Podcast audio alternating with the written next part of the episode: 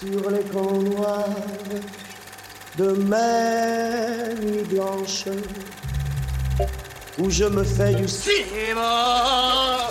Cinéma Mais le cinéma, c'est quelque chose que tu peux pas comprendre. Qu'est-ce que c'est, non? Attention, moteur Comme il a un deuxième, un troisième, un cinquième, septième.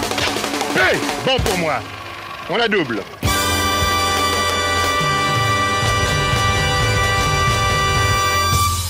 Et bonjour, bonsoir à toutes et à tous et bienvenue dans ce nouvel épisode de Ritech, votre émission qui refait le cinéma. Je suis Kev avec moi pour l'animer, c'est le festif, c'est le fanfaron Nathan. Salut Nathan, comment ça va Ouh, ben ça fanfaronne. Écoute, ça fanfaronne plutôt bien, je vois. mon Kev, bonne année déjà. Bonne année mon vieux et bonne année à nos auditeurs. Mais oui, bien sûr, les copains. Et ouais, ça fait plaisir euh, que vous soyez toujours là, donc ça c'est cool. Mhm. Parce qu'on arrive déjà en plus bientôt à- au, au un an de Ritech. Oh là là. Effectivement. Euh, on revient après un ultime épisode qu'on a diffusé en- à la fin de l'année, euh, fin décembre. On revenait sur l'année cinéma et les films qu'on avait, euh, qui nous avaient marqués pendant cette année. On a eu, d'ailleurs- on a d'ailleurs eu quelques retours très sympas de nos auditeurs. Voilà, généralement ça n'a pas, pas été très clivant. Les auditeurs, ils sont plutôt d'accord avec nous, donc ça c'était, ça c'était assez cool. on a les, la communauté qu'on mérite. Ouais, c'est beau. Ouais. Euh, voilà, il y en a même certains qui nous ont profité pour nous faire quelques recommandations, donc c'est plutôt cool. Je me suis noté des petites choses euh, assez intéressantes. Euh, moi, depuis, je sais pas pour toi, de, parce que c'est vrai que ça, on s'est pas revu vraiment depuis l'épisode, donc là, hormis aujourd'hui. Et c'est vrai que je sais pas toi, mais est-ce que tu es retourné au cinéma? Alors non, je suis pas retourné au cinéma, mais j'ai vu deux films sur euh, Netflix. Mhm. J'ai vu euh, Don't Look Up Ouais. Pareil. et j'ai vu euh, The Power of the Dog. Hum, Jeune Campion, ouais. Ouais. Et c'était ok. Deux films donc Netflix pour le coup qui sont même pas sortis en salle, mais qui ont voilà des qualités euh, et qui sont dans deux genres très différents. Moi, je suis retourné au cinéma, je suis allé voir euh, le dernier Matrix. Euh, Yes. Voilà, genre très discutable, intéressant, discutable, mais voilà, je rentrerai pas plus dans les détails, peut-être qu'on en parlera à la fin de l'année, euh, dans le, le top de 2022. Il sera Euh, peut-être pas dans ton top 5, Kev. peut-être, c'est vrai. Euh, sinon, j'ai commencé aussi le documentaire, et ça, je sais que je te saoule déjà pas mal avec, avec ça, le documentaire Get Back de, Yes. Peter, de Peter Jackson, qui est sur Mais Disney. qu'est-ce que c'est, Kev? Parlement, j'en ai jamais entendu parler. J'avoue que je saoule un peu Nathan euh, depuis quelques jours avec ce documentaire, donc qui revient sur les répétitions en 1969 des Beatles pour une émission et un, con- un concert qui est censé être légendaire. C'est une mini-série, en trois épisodes. Et euh, voilà, donc un documentaire musical. Et on parle de, de musique, mais on va parler du coup de notre film de cet épisode. Oh là là, le roi des petits ponts, Ah, Kev. J'adore les transitions. Euh, donc voilà. Mais avant de. Oh non, non, je, je m'emballe un petit peu parce Ouh. que c'est bien de- aussi de rappeler un peu ce que c'est Ritech pour les auditeurs qui nous rejoignent, peut-être pour, cet épisode. Donc euh, Ritech, c'est l'émission que moi et Nathan, on, on anime et qui redonne un petit coup de projecteur à ces films que l'on juge un peu oubliés, sous-estimés, parfois Mhm. victimes des aléas de la vie. Euh, généralement, on, on se concerte pas trop euh, avec toi, mon Nathan. Et Euh, non. donc on, on les choisit un peu au feeling et on se décide juste de revenir et un peu de partager notre amour de ces films et- C'est ça. et parfois de raconter leur histoire qui sont un peu compliquées. Et souvent, c'est des bobbies de retech, comme on l'aime euh, les appeler. Ça arrive souvent, ouais. Voilà. Et on, on va voir aujourd'hui si c'est un bid retech, puisqu'on va parler donc, vous l'avez déjà lu, euh, le titre de cet épisode, on va parler de Leto, de, Letto. de Kirill Serebrennikov. Et, euh, et voilà. Et comme tu le sais, moi, j'ai choisi un peu ce, ce film parce que j'adore les films anniversaires. Ah, bien sûr. oh mais je suis un peu en retard pour celui-là. Ah, merde. Donc maintenant, tu commences à célébrer les anniversaires trois mois après. On est mal barré. C'est ça. alors, alors, alors, du coup, il est sorti en décembre 2018, donc il aurait dû avoir trois ans. Je voulais en parler en décembre, mais du coup, on- je l'ai un peu zappé, donc j'en parle en janvier. Ok. Donc, euh, Leto, qui est donc un, Donc, euh, un biopic russe aux allures de comédie musicale. Et je vais vous expliquer aujourd'hui pourquoi c'est un film rock, euphorique et terriblement mélancolique, et qui est déjà un peu culte à mon sens. Mais avant ça, on va s'écouter un petit extrait, et on en Allez. reparle juste après. hein. Лето Я изжарен как котлета Виктор, очень приятно. Советский композитор. А денег нету Ребят, советский рок-музыкант должен занимать активную социальную позицию. Мотор. Будущее затейный, кому все похер. Ты поешь вражеские песни, Секс Пистолс. Я говорю тебе а ты поешь песни нашего идеологического противника. Это Витя, который бездельник, сказал, что за новой волной будущее. Leto, donc, Et ouais, mon gars, ça envoie des. Oh là là, j'allais dire ça, genre un truc nul, genre ça envoie des watts, ouais. c'est péchu. Waouh, c'est tip top. C'est un riff mordant, ça dit. Donc Leto de Kirill Serebrennikov, euh, Leto qui veut dire l'été en français. Ouais. Donc euh, film russe, euh, donc sorti en décembre euh, 2018. Euh, film qui se déroule à Leningrad au début des années 80, Mhm. euh, dans une période ben, en pleine guerre froide, hein, on peut le dire. Donc euh, les États-Unis sont hein, les ennemis idéologiques, et pourtant euh, en Russie, on s'échange les disques de Lou Reed et de David Bowie euh, en contrebande et en masse, et Mais euh, ouais. ce qui fait qu'une dans une certaine jeunesse, une scène rock va émerger. Et donc le film démarre et on, on suit Mike euh, Naumenko, leader du groupe euh, Zoo Park, euh, et sa femme Natasha, et qui rencontre le jeune Victor Tsoy. On va beaucoup parler de Victor Tsoy dans Eh cet oui. épisode. Et entouré de toute cette nouvelle génération de musiciens, ils sont sur le point de changer le cours du rock and roll en Union soviétique, comme on peut lire sur la jaquette du film. Rien que ça, c'est social traître. Les rouges. Bon alors, Kev, tu la connais la sempiternelle question. Je sais. Ouais. Comment est-ce que tu as découvert ce film Eh ben, écoute, euh, mon cher Nathan, tu sais très bien que moi, j'adore le Festival de Cannes. Ouh là là, c'est reparti. Je suis très... Non mais j'aime vraiment beaucoup à chaque fois la, la sélection. Ça et les anniversaires en retard. c'est vrai. ça c'est c'est comme ça que je choisis mes films pour, pour ce podcast. Allez, dis-moi Euh, tout, mon Kev. Euh, non mais en fait, euh, Leto il avait été sélectionné euh, en compétition officielle, donc en mai 2018 au Festival de Cannes, et j'avais été très curieux. Mhm. On en parlait déjà beaucoup avant même que le film sorte, et j'avoue que j'étais très curieux. En fait, j'avais vu la bande annonce, ça m'avait beaucoup Mhm. plu. Donc je suis allé le voir en salle et je me suis pris une méga claque. Aïe aïe aïe, la claque avec Elan. Ouais, donc euh, donc c'était c'était vraiment c'était puissant et du coup euh, je l'avais pas revu depuis et on l'a revu quand on était encore en tournage tous les deux euh, dans le Nord. Ouais, c'est vrai. Moi, je l'ai vu pour la première fois d'ailleurs à ce moment-là. Je l'avais, j'avais eu très envie d'aller le voir quand il était sorti. Mm. Je, je connaissais plusieurs personnes autour de moi qui y avaient été, qui l'avaient beaucoup aimé, mais j'avais un peu raté l'occasion comme euh, comme cela arrive parfois les aléas de la vie. Et ouais, c'est vrai. Et du coup, très heureux de, bah voilà, de se, de se le mater ensemble, euh, découvrir ça en fait. Bah ouais, bon, je vais te demander ton avis un petit peu plus tard. Bien sûr. Mais ouais, donc euh, donc Leto, donc qui prend euh, appui sur l'autobiographie de Natalia Naumenko, euh, donc Oh. euh, donc qui est donc euh, la femme qui est vraiment dans, qui joue qui est Ah, ok. Natasha dans le film, mais qui s'appelle Natalia en vrai. Voilà, donc qui, qui revient donc sur la période un peu phare du rock russe des années 80, où donc son mari Mike Naumenko et Victor Toys vont se rencontrer pour la première fois. Et ça s'ensuit un petit peu les débuts compliqués sous la censure communiste. on y voit un peu l'euphorie d'une jeunesse un peu en quête de liberté, voilà, de, des artistes qui s'inspirent des chansons outre-Atlantiques. Voilà, on a, on a quand même beaucoup de tubes, bah, un peu du rock euh, Eh oui, outre-Atlantique. Le soft power euh, américain ne connaît aucune limite, Ah, ça, même coup, pendant c'est la guerre froide. assez puissant. ouais. Donc c'est vrai que ça, ça se vendait un petit peu, tu sais, sous le manteau, tu vois. Ouais. C'est ça, c'est assez marrant. Assez chouette cette ambiance, ouais. quand tu vois un peu au début du film. Ouais. Et euh, le film aussi était un petit peu une sorte de romance, un peu à la Jules et Jim, j'ai trouvé. C'est un peu un triangle amoureux. Ah, ouais, ok, ouais, oui, oui, c'est vrai, oui, totalement. Il y a un peu un truc qui fonctionne aussi un peu là-dessus, mais c'est vrai que c'est pas l'intérêt du film vraiment repose pas vraiment là-dessus. Non, c'est un fil rouge, quoi, on va dire. C'est ce qui, narrativement, fait avancer le film, mais Ouais, c'est ça. c'est le fond qui est intéressant. Ben, le fond est surtout un, une personnalité en tout cas, qui est donc Victor Tsoy. Eh oui. Et alors pour le coup, euh, avant Leto, je ne connaissais pas du tout Victor Tsoy. Et Ouais. en fait, euh, moi je sais pas si toi tu le connaissais. Ouais, en fait, euh, j'ai un, un très bon ami, Nicolas. Big up à toi, mon poulet, si tu écoutes. Et non, non, en fait, lui écoutait déjà quelques morceaux de Victor Tsoy. Et c'est lui qui m'a fait découvrir, je crois que c'était même un soir de Nouvel An ou un truc comme ça. Et il m'avait dit Tiens, regarde, c'est le Johnny russe, j'adore et tout. Effectivement, c'est un truc que les, les générations un peu de, de quarantenaires ou de cinquantenaires russes écoutent maintenant, aujourd'hui. Euh, C'est un peu une espèce de mélange entre euh, Johnny et. euh, merde, c'est pas la bière qui prend l'homme. Euh, Aide-moi. Euh, Renaud Et Renault, tu Ah vois, ouais, un truc un peu comme ça.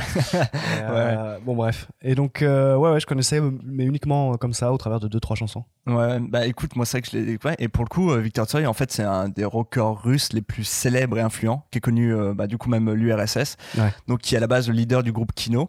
Euh, mais c'est vraiment, c'est même l'un des rares chanteurs russes de cette époque à avoir vu sa popularité dépasser les frontières. Et en vrai, on pourrait comparer son succès en URSS un peu à. Toi, tu parles de Johnny. Moi, je, Mm. moi, je trouvais un petit peu aux Beatles parce que je parlais de Get Back, mais non, mais surtout parce que C'est pas assez bien pour toi, Johnny. Salaud, va. très chaud hein, ça. Euh, non mais parce qu'en en, en URSS du coup ça a vraiment créé une kinomania en fait vraiment les, Oh. les gens étaient ultra fans et, euh, et je vais revenir un petit peu sur un peu tout son parcours et c'est fou quoi c'était vraiment des hordes de groupies euh, qu'il y avait pour, pour Victor Tsoi et, euh, et donc voilà donc Leto c'est un petit peu son biopic et donc il revient aussi euh, plus globalement sur toute cette génération cette scène rock de, sous, sous l'URSS euh, dans ce film, ce que j'aime bien, c'est, euh, il faut déjà que j'en parle aussi, c'est que c'est un Leto, donc film russe, et film russe en noir et blanc. Ouais, Euh, tout à fait. Voilà, donc, mais par moment, en fait, on a des petites incursions oui. un peu graphiques très intéressantes Ouais. qui donnent ce côté un peu punk à, Mm. à tout ça. Donc, on a aussi un peu parfois de la couleur qui apparaît. Ouais, c'est vrai. Par- mais c'est souvent que sous les archives et les, les extraits, tu sais, parfois quand ils se filment entre eux, genre pendant. Oui, c'est pas aussi, pendant aussi euh, des moments un peu hallucinatoires, euh, Ouais, spécifiques, euh, Exactement, ouais. qui n'existent pas. Tu Ouais, vas en parler, j'imagine. Ouais, c'est ça. Bah, c'est des petits moments assez oniriques et tout. Et euh, justement, en fait, on a pour un peu, j'imagine, un peu signifier cette liberté euh, d'état d'esprit tout de cette jeunesse. On a les personnages euh, qui, à un moment, s'imaginent en fait chanter un peu les tubes. Donc, on, a un moment, on a Psycho Killer des Talking Ouais. Heads euh, qui se fait dans un tram. Et cette séquence, je la trouve super jouissive. Elle est, Elle est chouette. ouais. elle est vraiment très très cool, tout en plan séquence pour le coup, Mhm. c'est- vraiment très bien fait. On a du Lou Reed sous la pluie, euh, Perfect Day. On a aussi un certain Iggy Pop avec Passenger Ouais. dans, dans un bus. Et en fait, tous ces moments-là, ils sont teintés euh, de, de- un peu bah, de surréalisme. Et à chaque fois, on a un personnage qui est un personnage qui donc euh, qui se prénomme le sceptique et qui arrive avec une pancarte et qui dit ceci ne s'est jamais produit. Ouais, c'est des incrustations un peu dessinées euh, par-dessus euh, par-dessus l'image. Ouais, c'est très graphique. Et euh, j'ai l'impression que c'est un peu quelque chose qu'il aime bien d'ailleurs, le petit Kirill. Là. Mhm. Parce que toi, tu as vu son, son dernier film ou pas? La fièvre de Petrov? Ouais. Ouais, ouais. Et il paraît que, enfin, en ayant vu juste moi uniquement la bande-annonce, c'est un peu le même procédé aussi. Il y a beaucoup d'incrustations comme ça, de choses comme ça. de- Alors, euh, pas des, des trucs graphiques comme on a dans le film, tu sais, un peu dessinés par-dessus l'image, mais plutôt des choses très oniriques aussi, très Mmh, fantasmées, très hallucinatoires. Donc vraiment des scènes qui dénotent avec la réalité même Mmh. du film, tu vois. Mais, euh, mais j'avoue que j'ai l'impression que c'est un peu une, euh, comment dire, une constante de son Ouais. cinéma. Euh, voilà, et moi j'avoue que dans, dans les taux, en fait, c'est super rafraîchissant. Ça fait vraiment du bien, je trouve, de, de voir un, biopic un peu comme ça. Je trouve que ça dénote vraiment. Moi, par exemple, en tête, j'ai un peu euh, l'image un peu du biopic, tu sais, un peu classique de type euh, Bohemian Rhapsody, où vraiment on reste un Mm. peu euh, collé au récit, tu vois. Ouais, totalement. Là, il y a bah, déjà ne serait-ce que la forme en noir et blanc, Mm. ultra léché, le cadre. Ouais. L'URSS, on n'en parle pas si souvent. Enfin, je veux dire, nous, c'est pas un cinéma, le cinéma russe auquel on est très habitué. Ouais, en, clairement. En, Europe. Et euh, voilà, donc il y a tout ça, euh, tous ces codes euh, assez marrants, plus euh, ces, ces petites euh, euh, ces modifications visuelles. C'est, ouais, il y a plein de choses. Ouais, ouais. Et, et donc voilà, effectivement. Et donc déjà, tu, tu sens qu'il y a un vrai style visuel, il y a quelque chose de très réfléchi. Moi, je trouve déjà, juste déjà par là, je trouve le film est, est déjà fait. Enfin, c'est très, euh, je l'ai déjà dit, mais rafraîchissant. Je trouve pas parce qu'on a une mise en scène qui est très fluide. On a une caméra qui vraiment bouge beaucoup, euh, tu vois, qui suit un peu les mouvements euh, de, de, toutes ces, de tous ces artistes, de toute cette scène émergente. Et, tu vois, je, trouve que le film il est intéressant parce que comme ils sont tous, ils se cachent en fait de, du régime euh, russe. Tu sens qu'on est souvent dans des espaces très contigus, tu vois, c'est vraiment très resserré, on est dans des petites pièces, tu vois, on se cache dans des toilettes pour, euh, pour aller à des concerts, euh, tu vois. Super d'ailleurs la scène d'ouverture où c'est que des gens qui rentrent par infraction pour aller voir un concert. J'adore. Avec les organisateurs qui sont complètement dépassés et blasés. Et Ouais, ouais. c'est- toute une course poursuite très chouette comme ça. Ouais. Mais surtout déjà, en fait, ça te met très vite dans le ton du film où justement, tu vois, on se cache pour aller à un concert et du coup, ce- ce concert, en fait, tu sais, tu es un peu, c'est, j'ai envie de dire, une sorte de commissaire du régime. Oui, pas le droit de te lever, t'as pas le droit de, d'applaudir trop fort presque. Du coup, on a Mike Naumenko qui fait son concert et on a tout le public qui est assis et qui se tape la main sur, sur les cuisses, tu vois, un peu pour Mm. genre se mettre en rythme, alors que tout le monde a juste envie de sauter, taper Ah dans les ouais. mains, hurler, tu vois. Très drôle. Et on a vraiment, euh, dès que quelqu'un tape des mains, t'as un commissaire qui arrive, Ouf, calmez-vous s'il vous plaît, enfin, Tranquille. on n'est pas chez les tout nus là, tu vois. non mais je trouve que vraiment ça te met dans le ton du film, ça te dit quelque chose aussi bah, déjà de, de cette époque, surtout en URSS où j'imagine que c'était pas aussi simple Mm. euh, de, euh, bah, de faire du rock en fait tout Ah, simplement. Et, euh, et d'ailleurs, on peut le voir justement, Mike et, et Victor Tsoi, euh, qu'ils ont des tra- un, ils ont un travail à côté de, de leur activité Mhm. d'écriture, de chansons, puisqu'ils composent aussi. D'ailleurs, c'est assez intéressant, je trouve, parce que justement, il n'y a pas vraiment de, de législation de la propriété intellectuelle. En fait, ils font que copier des, euh, des tubes de, de. Ils parlent de Bob Dylan, de Ouais. ils- ils- mais vraiment, ils reprennent mot pour mot certains, certains tubes. Et, Ouais, euh, mais en vrai, pff, qui, qui va porter plainte contre eux, tu vois C'est ça. Donc c'est assez marrant, ouais. Bah ouais, ouais, bon. Mais ça en cache même pas, ils le disent dans le film, ils le disent très bien, Mm. tu vois. euh, C'est pour, Ouais, c'est très drôle. pour le coup, je trouve que ça marche vraiment super bien. ouais. Tu l'as dit avant, tu vois, je trouve que c'est une histoire aussi qui, moi, m'intéresse beaucoup parce qu'en fait, justement, euh, des films russes, c'est vrai qu'on en a plus vraiment, en, tout cas, qui nous, qui arrivent en France euh, au cinéma et qui nous touchent autant et qui nous parlent peut-être autant, en tout cas. Ouais, ouais, on en voit toujours un ou deux par an, mais. Mais c'est vrai que je trouve depuis un peu, tu vois, les Tarkovsky, tout ça, euh, c'est un peu cette époque de, où il y avait vraiment les grands cinéastes euh, russes. sûr, ouais. Tu vois, je- bon, si on remonte vraiment plus loin, la Eisenstein, tout ça, c'est vrai que on n'a plus vraiment des réalisateurs qui. euh, Après, tout est une question de, de période, on n'a pas beaucoup de recul, on verra, tu vois. Ouais. Mais c'est vrai que il y a. J'ai pas énormément de noms à te citer comme ça, quoi. Par Ouais. exemple, en ce moment. Oui, c'est- assez révélateur, peut-être déjà. Ouais, c'est pas faux. Ouais. Mais euh, donc voilà, donc je trouve, moi pour le coup, c'est vrai que je trouve ça très euh, très cool d'avoir un film comme ça qui arrive en France et qui euh, qu'on peut voir au cinéma et qui du coup nous parle d'une période de, de l'URSS que, que pour le coup je connaissais pas. Et c'est vrai que Victor Tsoi, tu vois, c'est vraiment euh, une légende en Russie encore Ouais. aujourd'hui, tu vois, et pour ce qu'il a apporté à la musique en Mhm. tout cas, mais également par son destin qui est très tragique, euh, si tu le Eh oui. sais, euh, donc euh, un peu à la James Dean, tu vois. Pas fait de vieux os.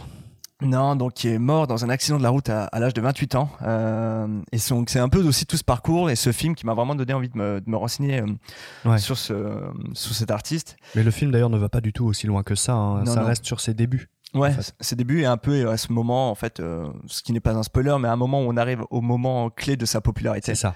Donc l'album qui vraiment l'aura révélé à, Ouais. à tout l'URSS et même au-delà du coup. Euh, justement, je vais pouvoir revenir très rapidement sur le casting donc euh, de Victor Tsoi qui donc lui pour le coup joué par euh, Teo Yeo. Donc euh, je pense que je l'ai très mal prononcé, mais c'est un acteur germano-coréen. Et euh, c'est assez intéressant parce qu'il s'est retrouvé embarqué dans ce projet euh, un peu par hasard parce qu'il parlait pas un mot de russe déjà. Yes. Ouais, donc ça commence bien. Et en fait, il a été choisi pour sa ressemblance. Ouais, pour il le lui coup. ressemble beaucoup, ouais. Donc ça, ça marche. Et aussi tout simplement parce qu'il a envoyé un selfie et une vidéo où il jouait de la guitare euh, à, ce, brave Kirill Serebrennikov. Et, euh, et en fait, il a appris le russe en phonétique en trois semaines. C'est-à-dire qu'en gros... euh, ah, waouh. donc, ça- c'est-à-dire qu'il comprenait pas un mot de ce qu'il disait, mais en revanche, il le disait très très bien, tu vois. Et c'est- marrant, tu vas me dire si toi tu l'as ressenti, mais dans le film, ça ne se ressent pas du tout. Alors, je pense que pour nous qui sommes pas russophones, ça se ressent pas du tout. Mais je serais curieux d'avoir l'avis justement de quelqu'un de russophone, Mm. parce qu'en général, tu sais, nous quand on nous met un peu la douille pour des personnages qui parlent français, euh, Ouais, ouais, j'entends qu'ils ont un gros accent britannique quand même derrière. oui, c'est- pas faux. C'est vrai que genre dans les films américains, pour le coup, ouais, t'as raison. En interview, j'avais trouvé que Victor, euh, enfin, l'acteur Teo Yeo disait qu'il avait un peu peur d'incarner euh, Victor, Victor Tsoi parce que lui, il le considère un peu comme le, le Jésus de la Russie. Tu vois, c'est vraiment, c'est genre, c'est Ouais. tellement une icône et qu'en fait, il a un peu une sorte de devoir, de responsabilité de Mhm. bien l'interpréter, tout ça. Ça, je pense que c'est le propre de tous les biopics. T'as pas envie de salir la, la personne que t'incarnes, quoi. Ouais, c'est- ça. ouais. À côté de ça, on a Mike Naumenko, donc, qui est interprété par Roman Bilic, de son nom de scène Romas Veri, et qui n'est pas acteur, et qui à la base est musicien, pour le Ah, coup. Donc voilà, donc euh, c'était son premier film et d'ailleurs ce sera son seul euh, parce qu'il n'a pas joué dans d'autres films depuis. Mhm. Et euh, en gros c'est un, un proche de Serebrennikov et qu'il a hum, qu'il a un peu convaincu de, de jouer ce rôle et un peu comme Tio il était stressé à l'idée de jouer ce rôle qui était Mhm. voilà qui est quand même Bah, surtout si lui n'est pas comédien. hein. oui, c'est ça. Et en fait, bah, justement, il lui expliquait que euh, il était autant très fan de cette scène rock et, et de Mike Naumenko, mais pour le coup, euh, jouer une icône pareille, c'est quelque chose d'assez déstabilisant. Et en fait, c'est vraiment le réalisateur qui l'a un peu apaisé, qui lui a dit non, mais attends, on va faire ça très bien. Et, et pour le coup, lui, ce qui l'intéressait, c'est que c'était surtout sa musique et le fait qu'il puisse interpréter cette chanson. Bien sûr. D'ailleurs, toute la BO du film, euh, elle est, euh, c'est des réorchestrations Mhm. de Roman Bilic. Euh, D'accord, ok. Donc c'est vraiment lui qui a, qui a tout joué euh, pour le coup. C'est sa voix ou pas, non? C'est aussi savoir. ouais. Ah, ok, intéressant. Donc, donc ça c'est ça c'est euh, je trouve c'est super. ouais. Du coup pour compléter ce triangle, on a Irina Starchenbaum qui donc qui interprète Natasha Mhm. et qui est une comédienne en fait que bon qu'on connaît pas euh, au-delà de là aussi mais qui est très connue là-bas qui elle joue est super dans le film. elle est, euh, moi je trouve elle, elle est lumineuse enfin Ouais. vraiment euh, et en fait elle est déjà très connue elle a joué dans les blockbusters russes tout Ah oui, d'accord, ok. Ah, elle est très charismatique dans le film. Ouais. Ouais, je trouve ça. ça Dégage un truc intéressant. Ouais. Donc moi, je trouve que tout ce triangle, euh, il y a une sorte de bonne dynamique, ça fonctionne très très bien. Enfin voilà, moi je trouve que c'est super bien joué. Ouais, totalement. euh, enfin, c'est c'est très c'est très doux. On sent bien la mélancolie et le comment dire une sorte d'amour qui se naît un peu entre les trois, mais chacun un peu à, Mm. à leur manière. Oui, c'est marrant, il y a euh, toute cette, effectivement, cette euh, douceur sur la manière dont ça se passe, sur la manière dont les gens en parlent ouvertement, Mm. ou comment. Il y a un truc très euh, libéré Ouais. Sur les relations, sur le- tout ça. Mais c'est un peu aussi ce qui m'a étonné dans un film comme ça, c'est que je m'attendais pas à ce que ce soit justement aussi libéré. Je sais pas. Alors je sais Après, pas ce que lié peut-être à cette période, la scène rock, etc. Enfin, c'est déjà des, des personnages un peu particuliers en soi. Enfin, Ouais, c'est ça. alternatif. Je sais pas ce que j'attendais vraiment de ce film-là sur ce Mm. thème, tu vois, du triangle amoureux. Mais en tout cas, j'avoue que j'étais très surpris par vraiment euh, cette douceur. C'est vraiment. C'est assez rafraîchissant. ouais. Ouais, j'avoue. et C'est pour ça que ça me fait autant penser un peu à Julie Jim. C'est juste, c'est très naturel Ouais. en fait qu'on puisse un peu aimer quelqu'un aussi facilement, tu vois. Mm. Et, euh, en, et en soi, je trouve que même, même l'issue de ce triangle amoureux, elle est, elle est pas aussi euh, attendue qu'on qu'on aurait pu l'espérer. C'est vrai. Euh, vous avez un peu désormais l'habitude d'Henri Tech, euh, mais pour moi, ça me semble important de vous parler un peu du chef d'orchestre qui, qui est donc derrière ce film, donc Mhm. Kirill Serebrennikov, parce que son histoire elle est assez peu banale. Ça fait un peu Wikipédia, mais je trouve que c'est bien de saisir la personnalité de son auteur. Allez, vas-y, déroule mon Kev. En gros, c'est très intéressant parce que donc Serebrennikov, qui aujourd'hui a 52 ans, c'est avant tout un homme de théâtre. Et euh, en fait, il fait surtout de la mise en scène amateur et un peu pendant ses études, tout ça. Et à la base, il n'était pas vraiment destiné à ça parce qu'en fait, il a un diplôme en sciences physiques. Mais il est amené par la force des choses à travailler à la télévision dans les années 90 où il fait des documentaires, des pubs, des captations, tout ça. Et dans les années 2000, il poursuit un peu des séries télé et des longs métrages qui commencent à être diffusés un peu en festival. Et euh, il est notamment sélectionné à Mostra de Venise, Locarno, tout ça. Donc il commence à se faire un peu un petit nom, euh, mais vraiment dans les petites niches d'art et d'essai, tu vois, en, en Europe. Mais en revanche, par contre, il est, il est très reconnu en Russie, où il, du coup, il prend la direction en 2012 du centre Gogol à Moscou, qui est un théâtre municipal. Du nom pas- de l'auteur. euh, Voilà, exactement. Je sais pas si toi tu connaissais un peu euh, Non, du tout. ça pour le coup. Et en fait, c'est un théâtre municipal, donc qui est aussi géré bon, par les instances publiques Mhm. et qui est très prisé par euh, la jeunesse moscovite et comment dire les intellectuels et bah, de Moscou, quoi, tout simplement. Et euh, ce qui fait qu'en fait, il fait, il monte plusieurs pièces et notamment trois qui sont euh, jouées au Festival d'Avignon. Et en fait, il se fait Ah. vraiment une vraie renommée internationale à ce moment-là. Et donc, euh, il continue malgré tout à faire des projets audiovisuels. Et donc, en 2016, là, c'est vraiment l'explosion pour lui. Il, il réalise un long métrage qui s'appelle Le Disciple, qui est sélectionné à un certain regard au Festival de Cannes. Mhm. Je sais pas si toi tu l'as vu, si ça te parle non, même. toi, tu, tu- t'en- tu l'as vu ce film Et toi? ben, je- comme je suis un bon élève, je l'ai vu euh, pour euh, Oh. cet épisode. Et, euh, et en fait, c'est un film qui, qui marque un peu les esprits parce qu'il montre un peu comment le fanatisme religieux est imperméable aux institutions civiles, scolaires, politiques, tout ça. Et en, en gros, c'est l'histoire d'un élève qui vit par procuration de la Bible. En fait, il ne, il ne, il ne vit que en lisant la Bible, c'est-à-dire que tout pour lui euh, se fait euh, en, en lien par rapport à la Bible, tu vois. Donc, euh, tout, tout ce qui est dit, explicité, euh, tu vois, tu ne tueras pas ton, ton prochain, tout ça. Enfin, vraiment, tous ces trucs-là, il ne suit que la Bible. Donc, ce qui fait que toute la science, en fait, il est contre, tu vois, il y a un peu tout ça. Et l'école n'arrive pas du tout à le convaincre de, tu vois, de s'ouvrir et tout. Et en fait, il reste très borné à suivre. Et ça, ça se passe en Russie aussi? Et ça se passe en Russie, ouais. Ça- ok. euh, je crois que ça se passe, euh, il me semblait que ça se passe à Leningrad aussi, pour le coup. D'accord, ok. Donc voilà. Et euh, donc c'est vraiment c'est un, un film qui je trouvais très dérangeant. C'est vraiment euh, euh, il garde euh, le- un peu le, le style de, de plan séquence très long, Mhm. très euh, au moment très malaisant même. Tu sais où il y a vraiment des, des joutes verbales qui sont euh, qui, qui ne s'arrêtent jamais. En fait c'est vraiment un élève qui est euh, fanatique et qui en fait est, euh, tu ne peux pas du tout convaincre euh, qu'il a tort, tu vois. Ouais. Et, et le film est très perturbant. J'avoue que Tu le conseilles? Je le conseille parce que c'est assez intéressant en tant que RSC, mais j'avoue que c'est pas un film sur lequel j'ai pris beaucoup de plaisir. tu vois. c'est pas Tu cringeais beaucoup.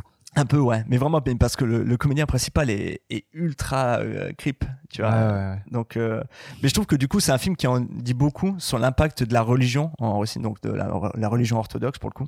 Et voilà, donc euh, c'est assez exigeant, un peu éprouvant, mais, mais pour le coup, je trouve que je comprends pourquoi le film a marqué. Je pense que c'est un peu un film choc, tu vois. Et je pense que c'est ce qu'il a un peu vraiment, euh, Lancé aussi. voilà. Euh, Est-ce qu'il embrayait avec celui-là après et, euh, et, et Leto vient juste après. Oh. Donc en fait, à ce moment-là, déjà, pour beaucoup, en fait, on sent que Serebrennikov, c'est un peu un, un artiste et un metteur en scène engagé, tu vois. Et, tu- Mm. et dans un pays comme la Russie, c'est un peu courageux de faire un, un film sur un thème aussi, Bien euh, sûr, ouais. Aussi sensible. Donc ce qui nous amène du coup à deux... Surtout qu'en plus en Russie, il y a un gros retour de de l'orthodoxie. Ah bah, euh, ouais, ouais, de ouf. C'est mis en avant par le pouvoir, etc. Enfin, c'est donc euh, il parle d'un sujet d'actualité, quoi. Ben, en fait, pour le coup, j'ai trouvé très peu d'articles pour- sur, sur le disciple, mais je crois qu'il a un peu fait polémique, tu vois, beaucoup Mhm. dans son pays. Euh, et ce qui nous amène au final en 2017 et au tournage donc de Leto, qui démarre en juillet. En fait, un mois plus tard, euh, le réalisateur il est arrêté sur son décor par la police.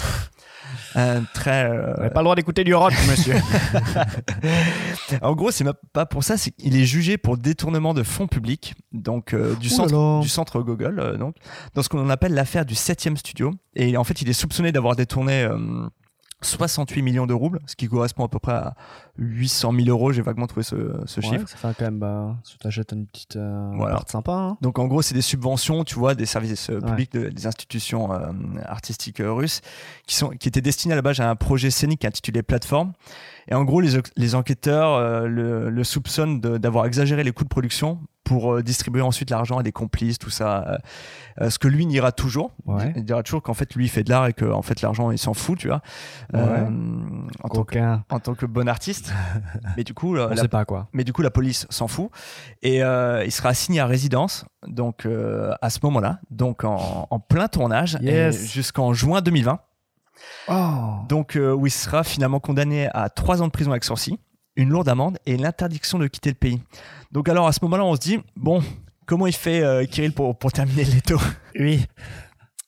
et ben en fait, euh, avec euh, toutes les notes de pendant les répétitions, et il faisait des consignes euh, vocales qu'il mettait sur clé USB et qu'il distribuait en fait à son producteur, qu'il apportait sur le plateau. Et en fait, c'est en gros, c'est le producteur qui a décidé de, de continuer le film et l'équipe aussi, un peu pour euh, bah, parce qu'il faut terminer le projet, quoi, tu vois. Ouais. Et donc en fait, euh, ils le font un peu de manière illégale, tu vois. Donc euh, Ah la vache. et donc c'est un peu compliqué, ouais, c'est Serebrennikov, et donc ça crée un peu une sorte de scandale un peu d'État et même international parce que Serebrennikov en fait il est il est ouvertement euh, comment dire anti-religion, donc comment le disciple Ouais, en témoigne. sûr, ouais.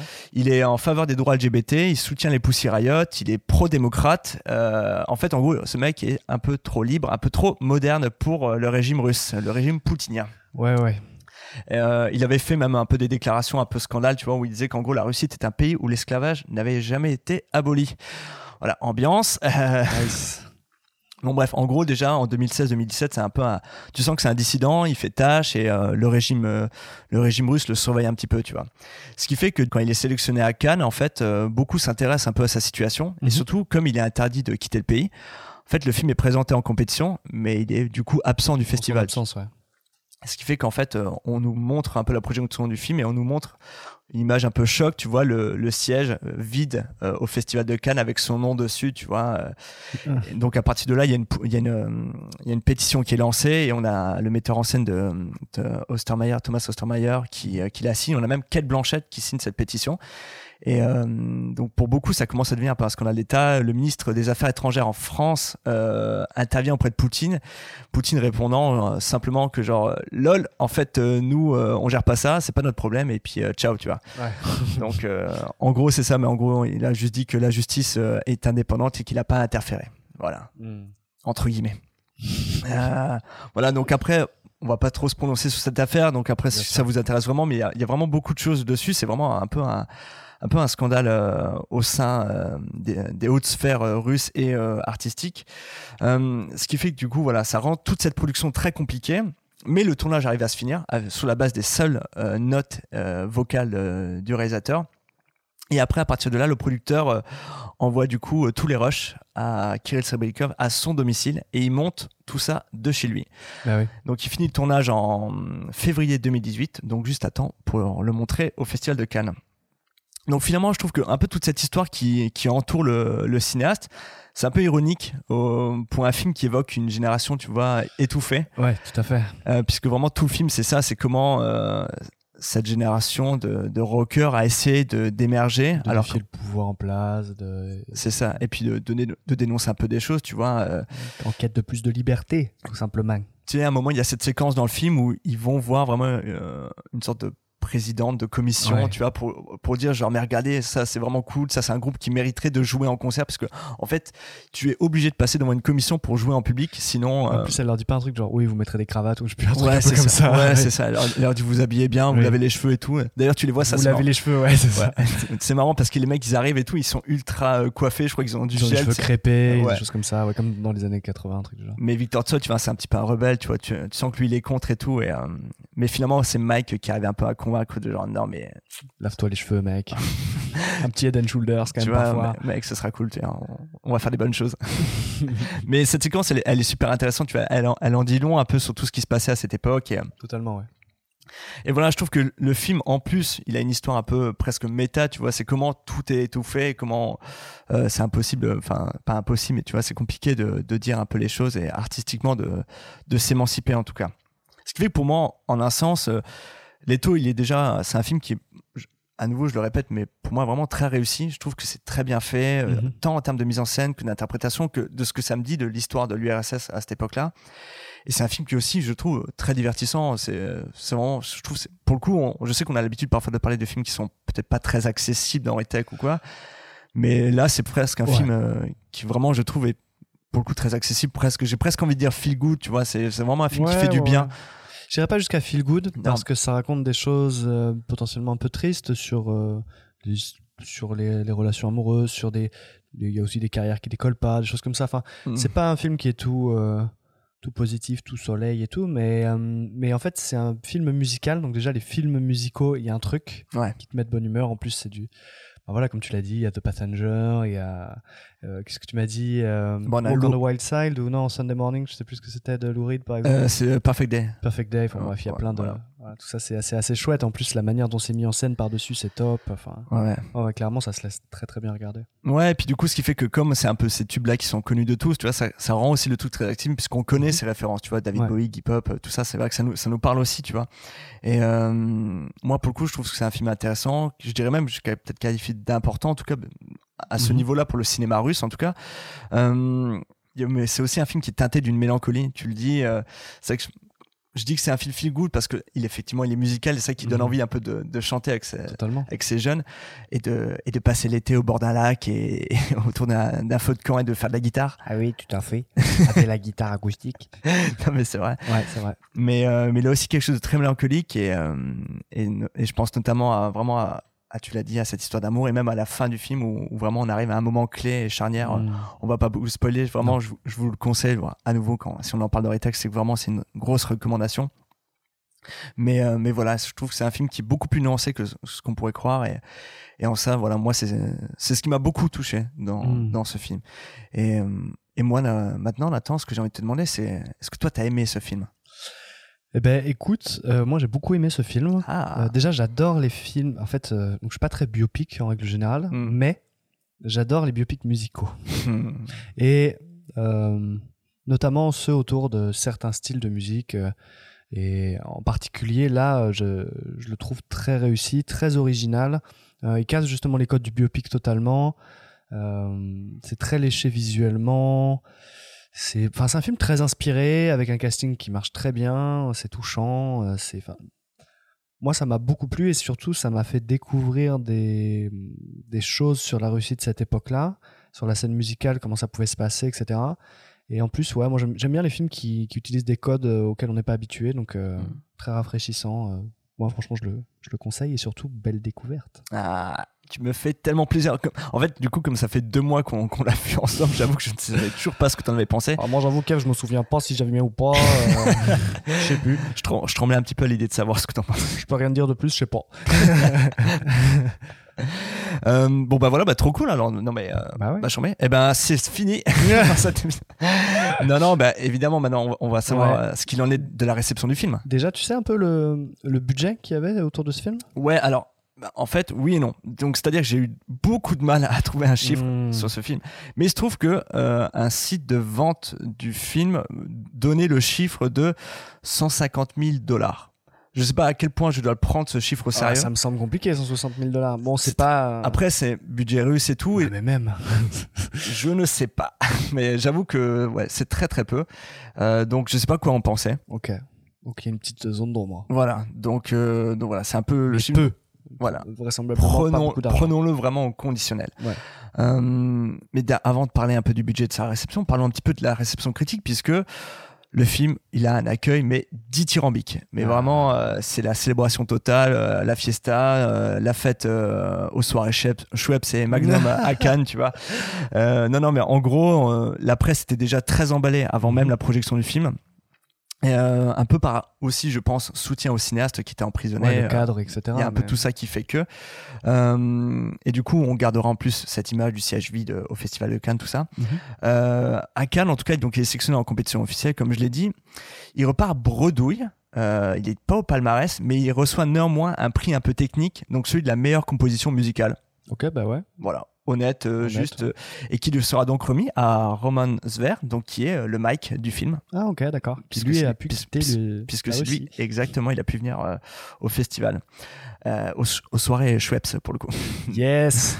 Mais, euh, mais du coup, ouais, comme il a vraiment fait, il a participé à toute la réorchestration de la BO de Kino, tout ça. Donc c'est vrai que c'est lui qui reçoit ce prix. Ouais. Alors, euh, ce qui est marrant, parce que du coup, beaucoup voyaient quand même ce film euh, comme une palme d'or ou au moins un grand prix, tu sais, un peu pour. Euh, il a un peu le profil, ouais. Ouais, et, euh, et puis tu sais, un peu en mode film politique, tout ça, c'est généralement c'est ce qu'un peu les gens de, de Cannes aiment beaucoup, tu vois. C'est de... Tu sais qu'il y avait eu la palme cette année-là ou pas? Ouais, c'était euh, une affaire de famille de Hirokazu Koreeda.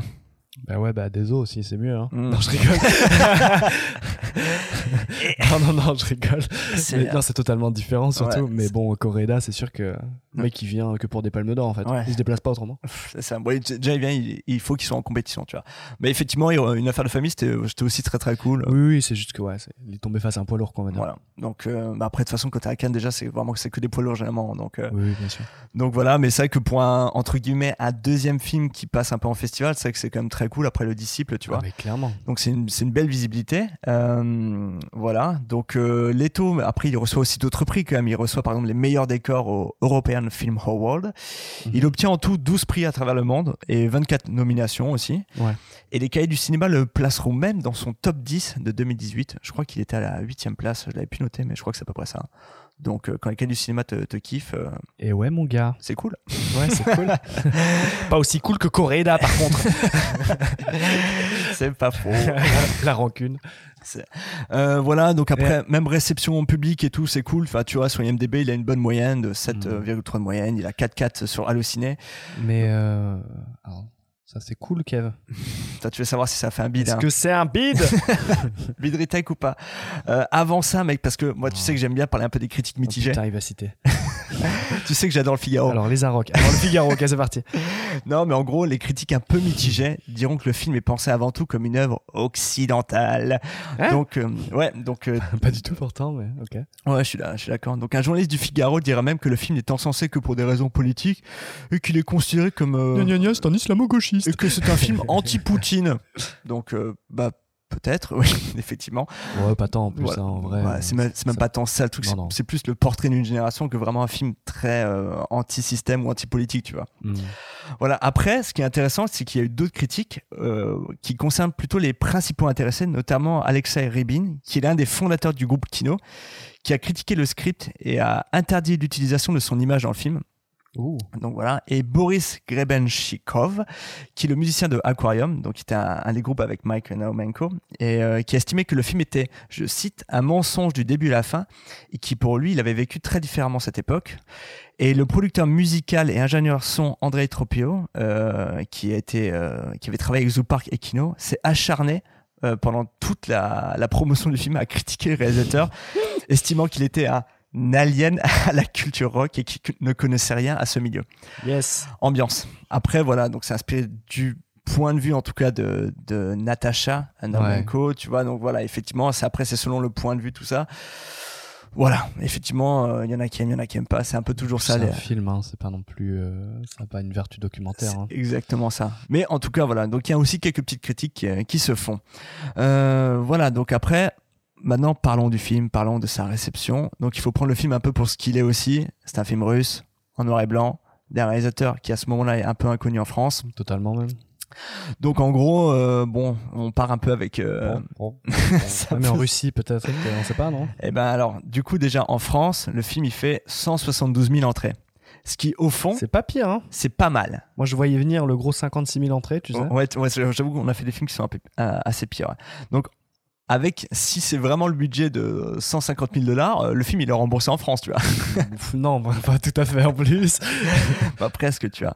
Mais euh, alors dans le monde, en tout cas, le film il a rapporté 3 millions de dollars de de, de, bu- de box-office, tu Il vois. a sûrement, il s'est sûrement remboursé avec un peu de bénéfices, quoi. Ouais. Voilà. Donc euh, et dont la moitié en Russie. Euh, Ouais. Ce qui fait que c'est pas non plus un énorme succès en Russie.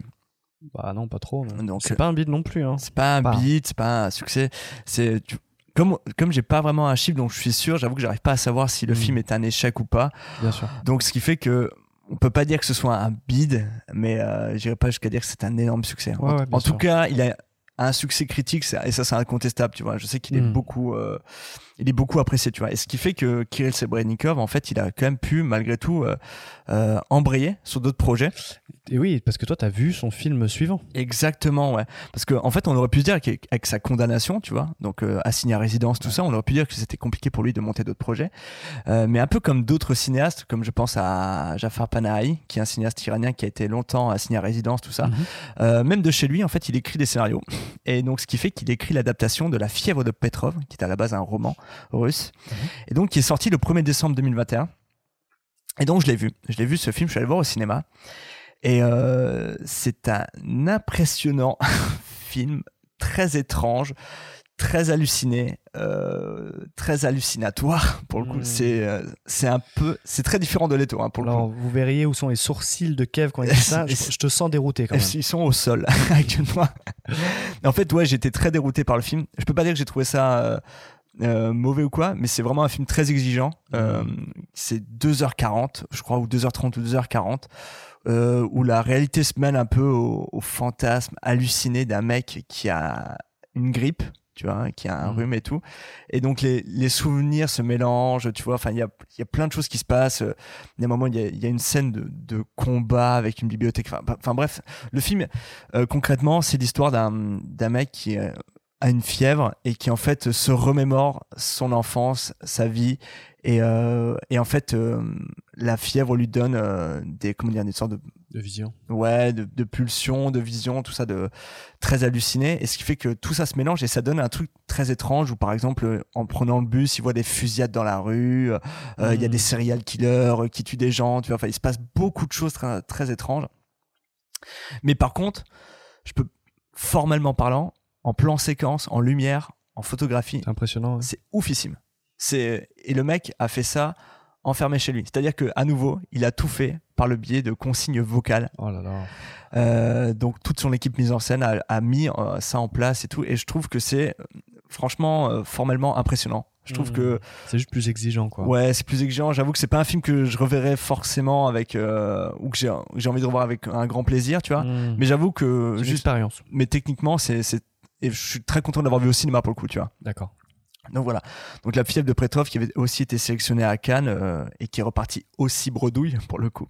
Ouais. Mais euh, mais voilà. Donc film impressionnant, film que si vous aimez vraiment le cinéma et les expériences formelles, je, je pense que c'est quand même une recommandation. Euh, mais voilà. Mais après, j'avoue que si vous voulez vous mettre plutôt sur ce cinéaste, commencez par Leto qui est beaucoup plus accessible et, et qui vous procure, je pense, un, beaucoup plus de plaisir. Totalement. Euh, pour ceux que ça intéresse, parce qu'on l'a juste devant nous, il y a une édition Blu-ray DVD collector et qui est un très très bel objet. J'avoue, là, je l'ai sous les yeux, c'est c'est beau. Euh, ouais, et que donc j'ai j'ai chopé à la Fnac, euh, voilà, avec un avec plein plein de bonus super cool. Ouais, Il y a un bouquin d'une centaine de pages aussi euh, Ouais, au exactement. milieu qui te ra- raconte un peu la scène musicale à cette époque-là, etc. Exactement, c'est un travail un peu sociologique, donc qui te raconte un peu que c'était quoi, voilà, la scène rock euh, en URSS, tout ça. Ça t'explique un peu comment le gouvernement, euh, euh, par le biais d'instances, par le biais d'instances, euh, comment dire, imposait un peu ses conditions pour que euh, les concerts se fassent, tout ça. C'est Mhm. super intéressant à lire. Enfin, je, je l'ai, je l'ai fini il y a quelques jours en plus. Euh, donc en plus de ça, il y a deux heures de bonus en tout euh, dans dans dans, Ouais. dans l'édition. Tu vois, 47 minutes de documentaire. euh, C'est un bel objet, quoi. Ouais, c'est vraiment très très cool et euh, ouais, je suis vraiment très très content d'avoir cette édition. C'est euh, voilà, c'est à nouveau, c'est une belle petite recommandation. Euh, mais voilà. Euh, avant de conclure, je dirais juste que un pour vous vraiment vous donner envie de, de voir ce film, c'est euh, je vais un peu prendre quelques mots de la critique de Sophie Avant dans le journal Sud-Ouest qui disait que même si le rock et la musique vous indiffèrent, vous ne pouvez pas passer à côté de ce film. Et je trouve ça très beau, très simple, et je trouve Mhm. que vraiment, le, voilà, Leto, c'est un film qui va au-delà de ça, au-delà même juste de la scène musicale. Bien et, sûr. Et voilà. Et je sais pas, est-ce que toi, t'as encore quelque chose à dire, euh, mon cher Nathan, sur le film? Écoute, euh, à part te remercier euh, pour cette belle découverte et surtout ce beau rattrapage, puisque je l'avais manqué à l'époque, euh, bah écoute, c'était c'est très chouette, comme d'habitude, Je suis très content que ça t'ait plu. J'espère qu'à tout moment, bah, si vous le voyez, mais nos, à nos- vous, chers auditeurs, n'hésitez pas à nous faire part de, de vos petits retours. Vous savez que ça nous fait toujours un peu kiffer. savais qu'on adore ça. Bah, de ouf. Voilà, donc vous savez qu'on est toujours sur tous les réseaux sociaux, enfin tous les réseaux sociaux. On est sur Instagram, Facebook, Twitter. Voilà, euh, bah, tous les, les agrégateurs de podcasts aussi. Donc je pense à Spotify, Deezer, Google Podcast. En fait, maintenant, euh, je, le, je le dis souvent dans les épisodes, maintenant vous tapez Ritex ou Google et vous nous trouvez très très très facilement. Oui. Donc voilà. Mais bon, je pense que si vous nous écoutez déjà, ça veut dire que vous savez comment nous trouver, n'est-ce pas? Aïe aïe aïe, cette logique implacable. C'est très méta ce que je dis. Euh, voilà, et donc comme d'habitude, on va se quitter sur un petit extrait de la BO du film, et donc on va prendre un, un morceau de d'un album de Kino qui s'appelle Summer Will Be Over Soon, et qui je trouve une parfaite balade mélancolique qui conclut en plus le film. Et qui donc va conclure cet épisode. Et j'en profite pour vous dire que toute la BO du film, elle est sur Spotify et sans doute sur d'autres sites de streaming. Et que je me la suis écoutée longtemps après avoir revu le film et qu'elle est très très cool. Et euh, voilà, donc euh, ça aussi, euh, en plus du film, Sublime. ah ouais, absolument sublime. Donc voilà, merci à vous, euh, chers auditeurs, de nous avoir écoutés. Merci Nathan. Et, et on se dit à la prochaine pour le prochain épisode. À très vite. Voilà, bye bye, ciao.